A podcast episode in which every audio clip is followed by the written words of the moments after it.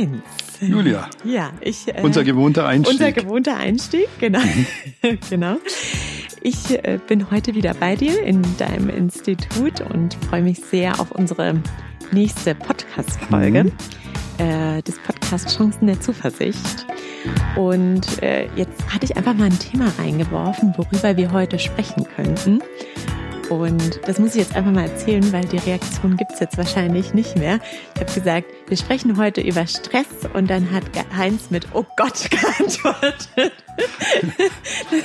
Das nimmst du mir jetzt hoffentlich nicht übel.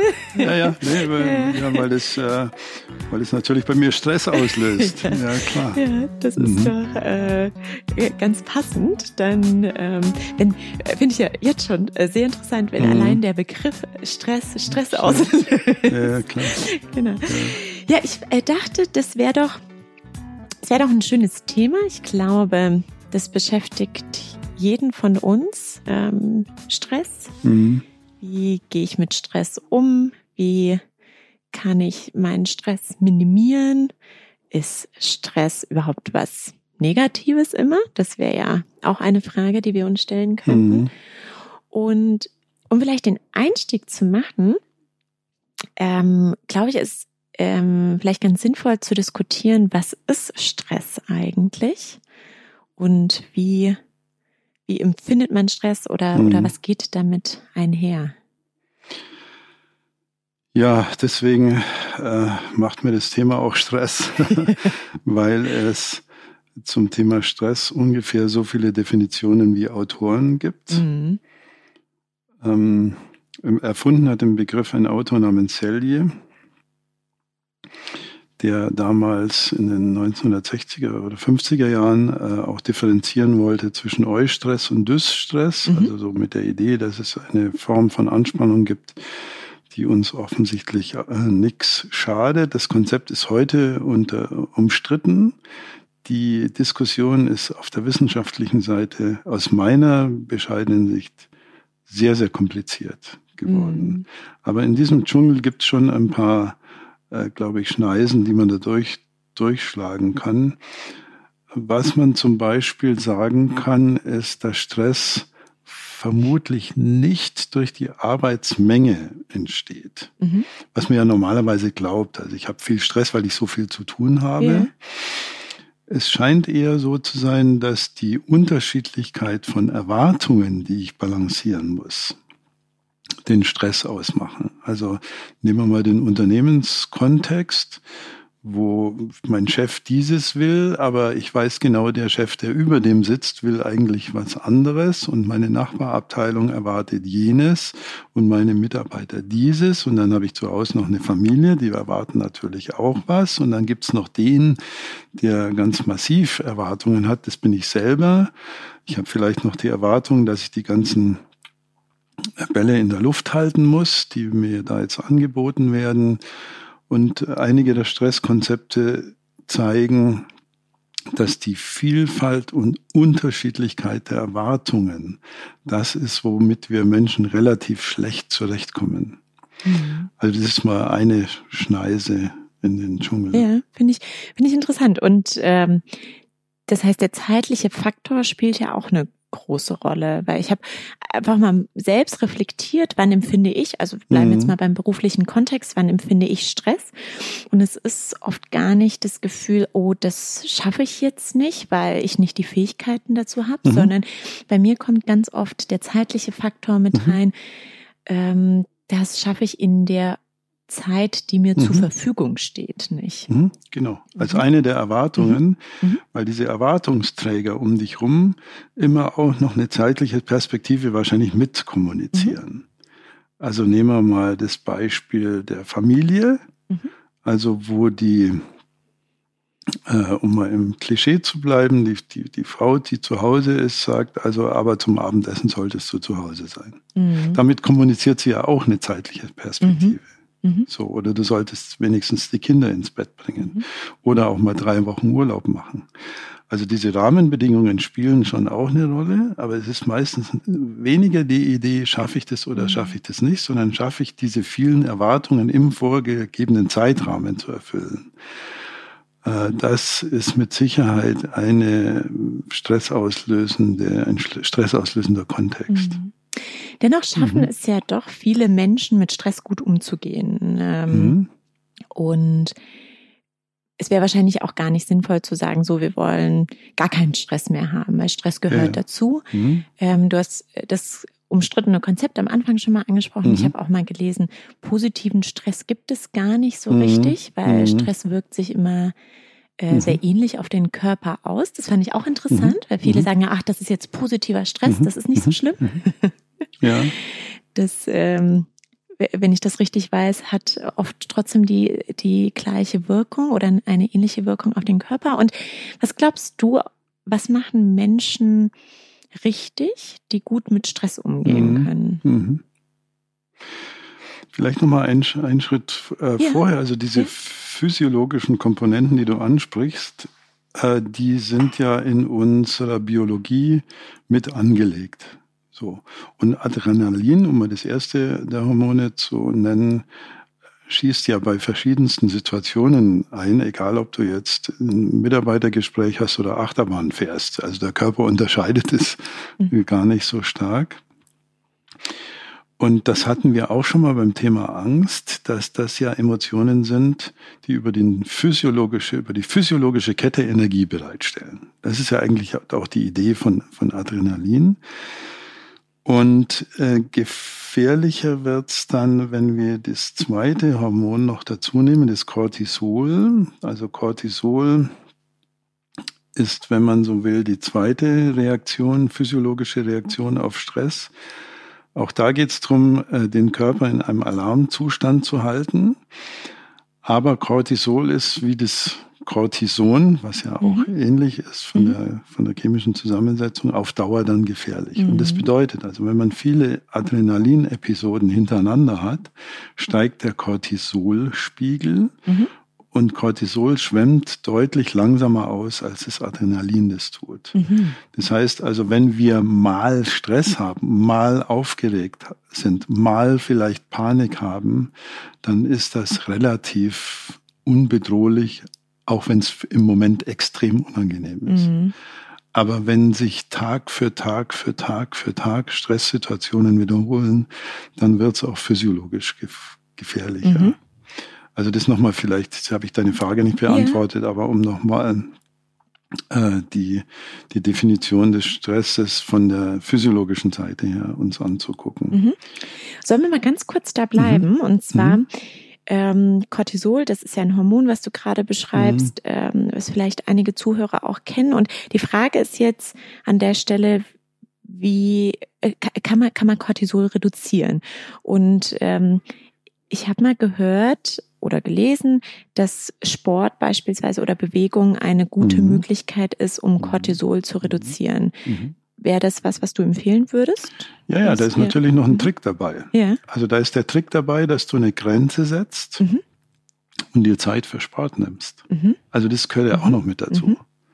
Also vielleicht würde ein interessanter Kinobesuch die ähnliche Wirkung haben, aber das Grundprinzip, dass wir, und da bin ich jetzt bei deiner Frage vorhin, dass wir irgendwo lernen müssen, Grenzen zu setzen, mhm.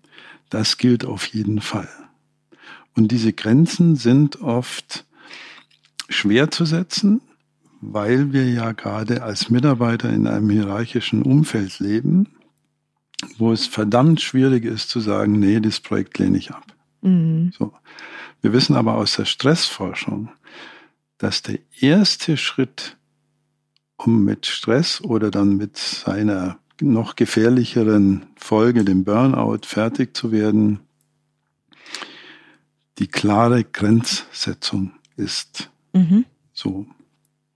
Und diese Grenzsetzung kann Sport heißen, die mhm. kann Fitnessstudio heißen, die kann, die kann heißen, jeden Mittwochabend gehe ich mit meiner Frau zum Essen oder mit meinem Mann, jeden Samstagvormittag lasse ich den Laptop zu, weil wir eben feststellen müssen, müssen, mussten, dass sich das gerade das Arbeitsleben immer weiter hineinfrisst in das Privatleben. Mhm.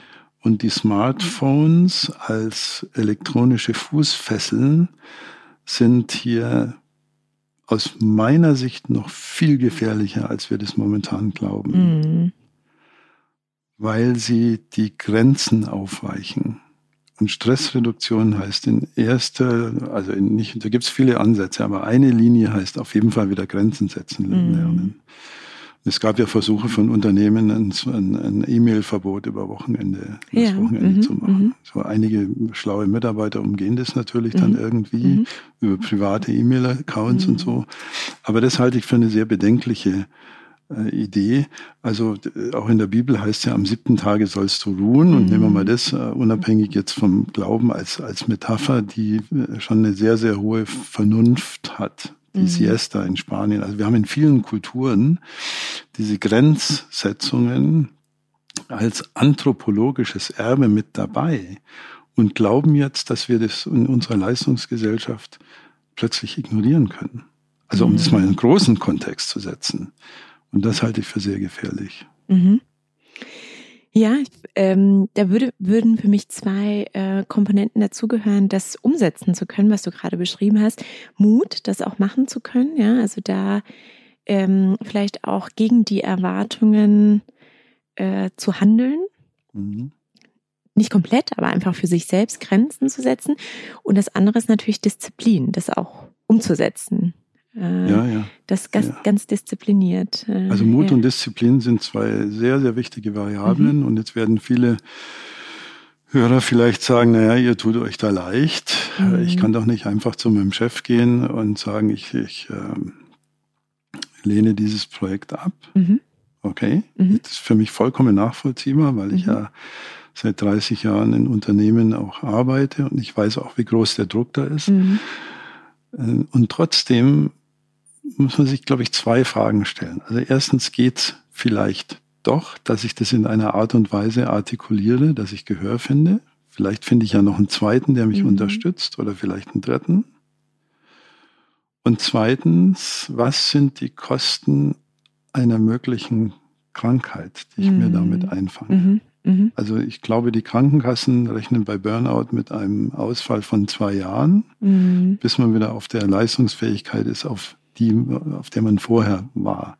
Mhm. Also ich glaube, äh, also wenn man davon ausgeht, mhm. dass wir nur ein Leben haben, mhm.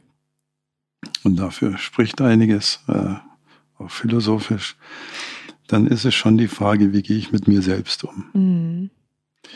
Ja, ich habe da ein äh, super interessantes äh, oder eine super interessante Erfahrung aus mhm. meinem privaten Umfeld sozusagen, ja. die mir bei diesem Thema auch ja ein Stück weit die Augen geöffnet hat. Mhm. Und zwar, äh, ich hatte das ja schon mal angesprochen, dass ich eine leidenschaftliche Reiterin bin mhm. und äh, ich hatte äh, kein eigenes Pferd ähm, zu meinem Berufseinstieg. Ähm, es hat sich einfach nicht ergeben und irgendwann ähm, ein paar Jahre in der Arbeit war ich ähm, in der Zeit in der internen Beratung, so heißt das, also eine Abteilung, ähm, die mit einer Unternehmensberatung zu vergleichen ist, in der äh, in der Regel sehr viel und sehr intensiv gearbeitet wird. Und ich hatte wieder diesen Gedanken, hm, ich habe mir doch schon immer ein eigenes Pferd wieder mhm. gewünscht und mhm.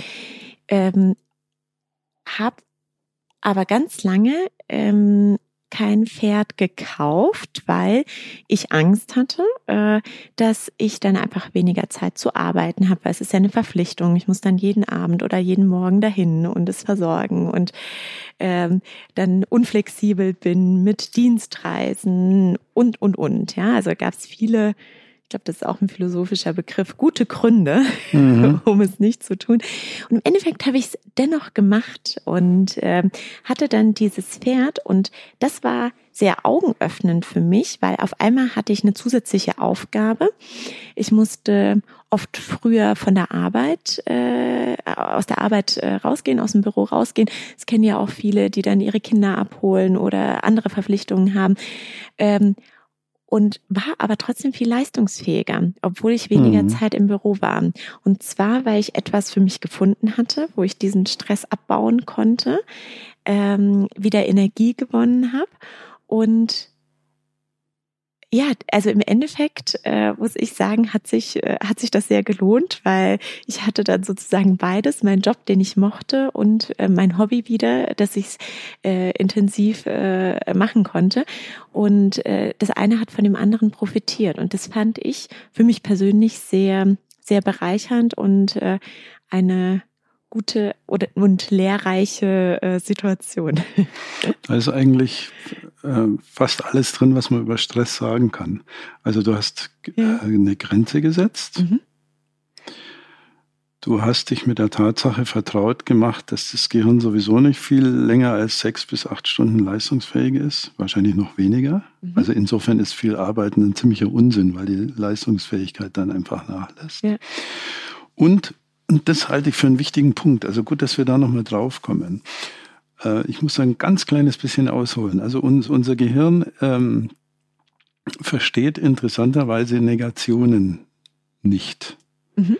Also wenn ich zu dir sage, achte mal nicht drauf, nicht drauf, wie sich die Sitzfläche anfühlt, auf der du gerade ja. sitzt. Jetzt gehe ich gerade durch, wie sich die Sitzfläche anfühlt. So. Also, obwohl ich doch nicht gesagt ja, habe. Ja. Und deswegen sind alle Selbstinstruktionen, wie man das in der Psychologie nennt, du solltest weniger arbeiten, mhm. du solltest es nicht machen, du solltest jenes nicht machen, die liefern sozusagen die falsche Suggestion. Also das Gehirn versteht nur arbeiten und versteht nicht weniger arbeiten. Deswegen ist in solchen Situationen wie die eine ist, die du gerade beschrieben hast, die Frage andersrum zu stellen, was will ich mehr machen? Also nicht, was will ich weniger machen? Ja. Da fährst mhm. du wahrscheinlich psychologisch immer wieder in einen Tunnel, mhm. sondern was will ich mehr machen? Mhm. Also was will ich mit, also viele meiner Coaching-Klientinnen und Klienten sind ja Mütter oder Väter. Ich will mehr Zeit für meine Kinder haben. Mhm. Ich möchte mehr lesen. Ich möchte mich mehr meinen Hobbys widmen. Ich mhm. möchte mehr schwimmen gehen, weil ich das früher viel gemacht habe. Und Stephen Covey haben wir da ein sehr intelligentes Buch zu verdanken, der so die Metapher geboren hat oder erfunden hat, äh, Kompass statt Uhr. Mhm. Also wo soll es denn hingehen mhm. und nicht wie spät ist es denn gerade. Und der hat ja so in seinem äh, Werk Der Weg zum Wesentlichen heißt es, äh, tatsächlich vorgeschlagen, dass man sich auch private, persönliche Grenzziehungen in den Kalender schreibt, wie andere Termine auch. Es kommt einem zunächst mal ein bisschen blöd vor. Aber wenn einmal drin steht, Mittwoch 16.30 Uhr schwimmen ja. oder Freitag 17 Uhr Pferd, dann lernst du viel besser die Grenzen zu ziehen, weil du damit das, was will ich mehr machen, mm. in dein Gehirn kriegst. Mm. Und das weniger machen ist die falsche äh, Suggestion. Mhm. Das ist so wie mhm. die Sitzfläche, äh, auf die mhm. du nicht achten sollst. Mhm. Und damit fängt Grenzziehung an. Und was sehr hilfreich ist, was uns sehr dabei hilft, aber das habe ich jetzt gerade schon durch dieses Kalendermodell auch beschrieben, das sind Rituale. Mhm. Also wenn man wirklich sagt, jeden Mittwochabend gehe ich ins Kino oder jeden Freitagnachmittag gehe ich mit meinen Kindern schwimmen. Mhm. Und auf dieses Meer zu fokussieren, ist eine der ganz großen Möglichkeiten, sich die eigene Grenzziehung zu erleichtern.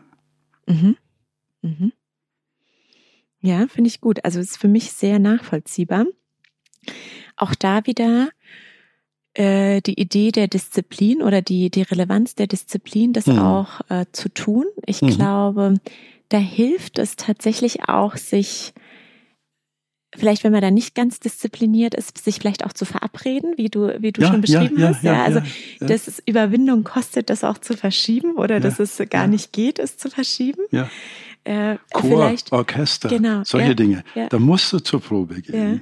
Wenn du oder noch mitspielen willst. Genau, oder vielleicht für die Übergangszeit, mhm. bis, bis es zu einem Ritual mhm. geworden mhm. ist. Ja, mhm. also vielleicht sich selbst da so ein bisschen austricksen. das, äh, mhm.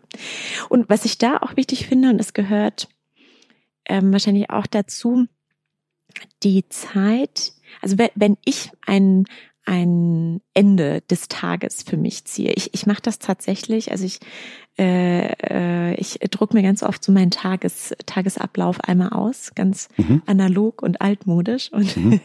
und ziehe äh, eine Linie da, wo ich aufhören will. mh, klappt natürlich nicht immer, aber tatsächlich meistens, dass die Zeit bis zu diesem Ende sinnvoll genutzt wird. Mhm. Das wäre ja. für mich auch ein Punkt. Äh, Absolut. Ja, Also wir sind ja, wie gesagt, äh, hochgradig leistungsfähig in relativ kurzer mhm. Zeit, aber eben nicht über zehn Stunden mhm. hin. Und wenn du mal anschaust, welche Arbeitsmenge wir bewältigen am Tag vor dem Urlaub, mhm. zum Beispiel, mhm. Dann siehst du, was wir eigentlich schaffen könnten. Mhm. Mhm. Und da gehen wir dann um 17 Uhr raus, weil wir wissen, wir müssen die Koffer noch packen. Also diese Disziplinierung, findet, wie du sagst, auch über die Zeitorientierung statt, mhm. weil Menschen zeitorientiert funktionieren. Mhm. Wenn ich weiß, ich habe nur bis 17 Uhr Zeit oder ich will um 17 Uhr fertig sein, dann ist das eine komplett andere Einstellung, als wenn ich sage, ich schaue mal, wie lange ich heute Abend noch mhm. brauche. Mhm. Und das macht sehr viel aus. Und ich habe ich hab eine äh, Idee, Julia, dass wir das Thema Stress nochmal aufnehmen, mhm. weil deswegen hat mir das ja Stress gemacht, yeah, yeah. weil es auch da wirklich ganz, ganz viele Dinge dazu zu sagen gibt. Mhm. Also wie wirkt Denken auf Stress? Äh, was haben denn die Leute zu sagen, die uns mit Meditationsideen yeah. Äh, versorgen? Welche Entspannungsmöglichkeiten gibt's? Und ich glaube, das würde in einem Podcast einfach zu viel sein. Also wir haben jetzt mal ja. das Thema Stress angefangen, aber ich würde jetzt schon mal unseren Hörern versprechen wollen, dass wir da nochmal weitermachen. Das war jetzt meine erste Denkidee. Ja, fände ich, fänd ich sehr interessant. Gibt es denn trotzdem aus deiner Erfahrung so eine, so eine Entspannungsmöglichkeit, die du uns heute schon mal mitgeben könntest? du, ja, okay. Also die ähm, Mutter aller Meditationsübungen, und das werden wir mit Sicherheit nochmal vertiefen, ist das Achten auf den eigenen Atem. Mhm. Weil den gibt's immer, der ist immer da. Mhm. Den schalten wir nicht ab oder an, sondern es atmet uns sozusagen. Und man kann tatsächlich nachweisen, dass allein eine 30-sekündige oder eine Minute achten auf den eigenen Atem. Wie sitze ich eigentlich gerade da? Und dann entspanne ich mal meinen Schultergürtel und dann äh, merke ich plötzlich, äh, es gibt nicht nur die Umwelt um mich rum, sondern es gibt auch noch mich. Mhm. Und man kann mit physiologischen Maßen tatsächlich zeigen, dass allein schon eine, auf YouTube gibt es einen Film, der heißt The One Minute Meditation, mhm. mhm. dass schon diese ganz kurzen Achtsamkeitsepisoden äh, sehr viel, also gemessen an der kurzen Zeit, ja. schon relativ viel Entspannungsimpulse dem Körper setzen. Das würde ich aber gerne nochmal vertiefen. Gerne. Weil ja. wir können auch hier in dem Podcast äh, Meditationsübungen vorschlagen, wo man keinen 20-stündigen Kurs dazu machen muss, mhm. sondern es lässt sich tatsächlich über das Medium auch vermitteln. Mhm. Also man mhm. muss es nur machen. Ja, ja. Aber das könnten wir mal auf die Liste mit aufnehmen. Ja, das nehmen wir mit auf und Vielleicht gibt es da auch noch andere Ideen, die greifen natürlich auch auf. Äh, gibt mhm. uns gerne Feedback dazu. Und ja, so eine, Minü eine einminütige Meditation, ich glaube, da hat jeder Zeit dafür. Und äh, mhm. dann atmen wir mal nach diesem Podcast durch. Ja. Vielleicht noch eine Frage. Wäre das dann, äh, also wenn wir, wenn wir so einmal durchatmet, das würdest du dann mehrmals über den Tag verteilt machen? Oder, oder reicht es auch einfach schon zu sagen, oh, jetzt fühle ich mich gerade angespannt, gestresst, jetzt mache ich einmal ganz kurz die Augen zu und atme Also durch. ich glaube, dass da schon ähm, ein Mehr ist besser gilt. Mhm. Und auch da würde es wieder sehr helfen, wenn man es ritualisiert. Yeah. Mhm. Also wir haben ja unseren Softwareentwicklern zu verdanken, dass das Hochfahren von Systemen ziemlich lang mhm. dauert. Das wären zum Beispiel so Meditationsübungen. Äh, also ich schalte die Kiste an, setze mich hin, meistens bevor der Tag ja dann losgeht und nutze die Zeit, bis das Ding hochgefahren ist, mich mal auf mich selber zu konzentrieren. Ja. Wie sitze ich da? Wie fühlt sich der Sitz an, auf dem ich sitze? Der Schultergürtel ist immer ein wichtiger mhm. Punkt. Also bin ich da angespannt, weil das ist so ein Reflex auf Stress ist häufig der mhm. Schultergürtel. Mhm. Deswegen spüren wir Stress ja oft im Nacken, mhm. Nackenschmerzen, Rückenschmerzen und so weiter.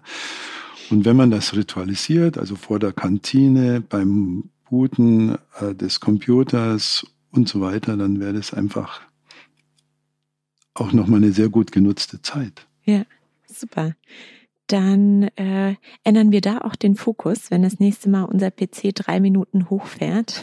Ja, dann ärgern wir uns genau, nicht. Wir ärgern uns nicht erst, ja. sondern atmen einmal durch. Und sagen, Gott sei Dank. Gott sei Dank. Was wäre das für Stress, wenn der gleich an wäre? Genau. Ja, genau. genau.